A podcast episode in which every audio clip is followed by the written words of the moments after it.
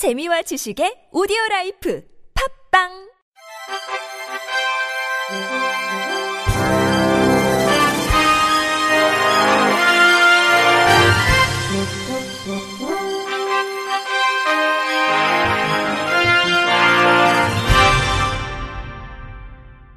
청취자 여러분 안녕하십니까? 7월 27일 금요일 KBIC에서 전해드리는 생활 뉴스입니다. 인천시가 서울 지하철 2호선의 인천 청라 연결 추진을 위한 시동을 걸었습니다. 인천시는 서울시와 공동으로 서울 지하철 2호선 청라 연장 사업의 사전 타당성 조사를 8월부터 내년 2월까지 시행할 예정이라고 27일 밝혔습니다. 시 관계자는 서울시가 원종 홍대 입구선 차량기지 확보 및 신정 차량기지 이전 관련 사전 타당성 조사를 올해 4월 착수해 진행 중이라며 여기에 원종, 청라 등 인천구 간을 추가해 사전 타당성 조사를 하기로 서울시와 뜻을 모았다고 말했습니다. 서울 지하철 2호선 청라 연장 사업은 홍대 입구역에서 청라까지 32.78km, 까치산역에서 화곡역까지 1.9km 등 34.68km 노선을 신설해 서울 2호선을 청라까지 연결하는 사업입니다. 총 사업비는 3조 4,700억 원으로 국비와 지방비를 7대3의 비율로 투입한다는 방침입니다. 이 사업이 현실화되면 청라에서 신도림까지 환승 없이 29분 만에 도착할 수 있게 됩니다.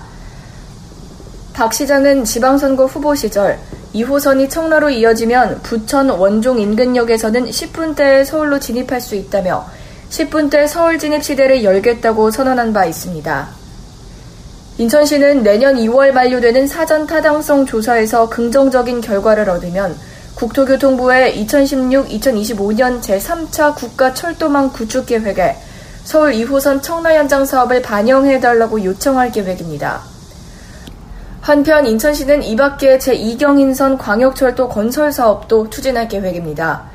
제2경인선은 구로, 광명, 시흥, 서창, 남촌 도림, 논현, 남동공단, 청학, 인천역으로 이어지는 노선입니다. 가로수 등을 제외하고 보행자 통행에만 이용되는 보도 유효폭 최소 기준이 현행 1.2m에서 1.5m로 상향됩니다. 국토교통부는 이 같은 내용을 골자로 보도 설치 및 관리 지침을 전면 개정했다고 27일 밝혔습니다. 개정 지침에 따르면 먼저 보행자 도로의 진행 방향에 직각으로 설치하는 횡단 경사는 기존 25분의 1 이하에서 50분의 1 이하로 완만해집니다. 유효폭 최소 기준도 기존 1.2m에서 1.5m로 확대됩니다. 이 경우 보다 넓은 공간에서 통행할 수 있고 휠체어나 유모차 이용자도 함께 지나갈 수 있게 됩니다. 개정안은 또 보행자 안전성에 문제가 있거나 타일 등 현재 사용하지 않은 포장 재료를 기존 지침에서 삭제하고 포장 공법별 시공 및 품질 관리 기준도 마련했습니다. 특히 포장 상태별로 A부터 E까지 등급을 마련하고 보행자 도로는 C등급 이상 수준에서 관리하도록 규정했습니다. 국토부 관계자는 보행자와 교통약자의 안전한 보행 환경 조성에 중점을 뒀다며 도로관리청의 일관성 있는 보행자 도로 설치와 관리가 가능해질 것이라고 말했습니다. 테라제니텍스 바이오 연구소는 실종자 신원을 확인하는 유전자 분석 기술을 개발한다고 27일 밝혔습니다. 이는 국책 사업으로 과학기술정보통신부와 산업통상자원부, 경찰청이 공동 추진하는 실종 아동 등 신원 확인을 위한 복합 인지 기술 개발입니다. 테라제니텍스는 유전체 분석 기술을 이용해 실종자 신원 추론, 얼굴 변화를 예측하는 연구를 수행합니다. 연구 과제 기간은 5년이며 정부로부터 연구개발비 12억 원을 지원받습니다. 현재 국내에는 연간 2만여 명의 아동과 1만 7천여 명의 치매 환자 및 지적장애인 실종자가 발생하고 있습니다. 과제 책임자인 홍경원 테라제니텍스 수석연구원은 유전자 분석을 통해 연령별 신체 변화를 예측하는 기술은 국내에서 처음으로 개발되는 것이라고 설명했습니다. 이어 이 기술은 실종자뿐만 아니라 장기 미제 사건 수사나 신원 미상자 확인 등 광범위한 분야에 활용될 수 있다고 덧붙였습니다. 기록적인 폭염이 계속되면서 시원한 곳 찾으시는 분들 많을 텐데요. 시원함을 넘어 추위까지 느낄 수 있는 얼음 위 스포츠 놀이들이 요즘 인기를 끌고 있습니다. KBS 김민경 기자입니다. 시원하게 펼쳐진 빙판 위에서 어린이들이 컬링 체험에 푹 빠졌습니다. 특히 평창 올림픽 최고 인기 종목으로 떠오르면서 사람들의 관심도 부쩍 늘었습니다. 한편에선 두꺼운 외투까지 껴입은 채 눈썰매 타기가 한창입니다. 무더운 밖과 달리 영하 2도까지 떨어지는 얼음이 놀이시설은 그야말로 딴 세상입니다. 놀이에 집중하다 보면 어느새 한기마저 느껴집니다. 인터뷰 한지의 경기도 파주시. 와보니까 진짜 입김 나고요. 너무 시원하고 아이들도 좋아하고 아주 즐겁습니다. 좋은 방학이 될 것 같아요.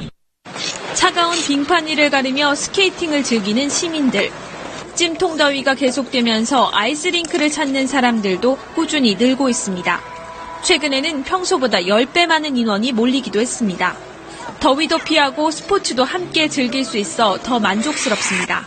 인터뷰 조이한 경기도 고양시. 시원한 아이스링크장 올 때마다 좀 더 힘이 되기도 하고 좀 온도도 내려가니까 아무래도 어, 지친 몸을 회복하기 좋은 것 같아요. 기록적인 폭염 속에 잠시나마 더위를 잊고 추위를 만끽할 수 있는 얼음이 스포츠가 각광받고 있습니다. KBS 뉴스 김민경입니다. 옷차림이 간소화되는 여름철에는 신체 노출이 증가해 화상 우려가 더욱 높아집니다. 실제 건강보험 심사평가원 보건의료 빅데이터 개방 시스템에 따르면 여름철에 가장 많은 화상 환자가 발생한 것으로 나타나 주의가 요구됩니다. 특히 어린이는 호기심이 많은 반면 반응 속도가 느려 빠른 대처가 어렵고 피부가 연약해서 화상 사고에 매우 취약합니다. 27일 한국소비자원에 따르면 최근 3년간 소비자 위해 감시 시스템에 접수된 만 14세 이하 어린이 화상 사고는 총 2,636건으로 전연령 화상 사고의 39.7%를 차지하는 것으로 나타났습니다. 어린이 화상 사고의 대부분이 만 6세 이하 영유아에게 발생했습니다. 세부 발달 단계별로는 호기심과 활동 범위가 증대되는 1에서 3세 걸음마기에 57.5%가 집중됐고, 이어 0세 영아기 19.6% 등의 순으로 나타났습니다. 성별로는 남아가 57.3%로 여아의 42.7%보다 14.6%포인트 높았습니다. 화상 사고가 발생한 장소는 영유아가 가장 많은 시간을 머무르는 가정이 전체의 79.2%로 대부분을 차지했습니다.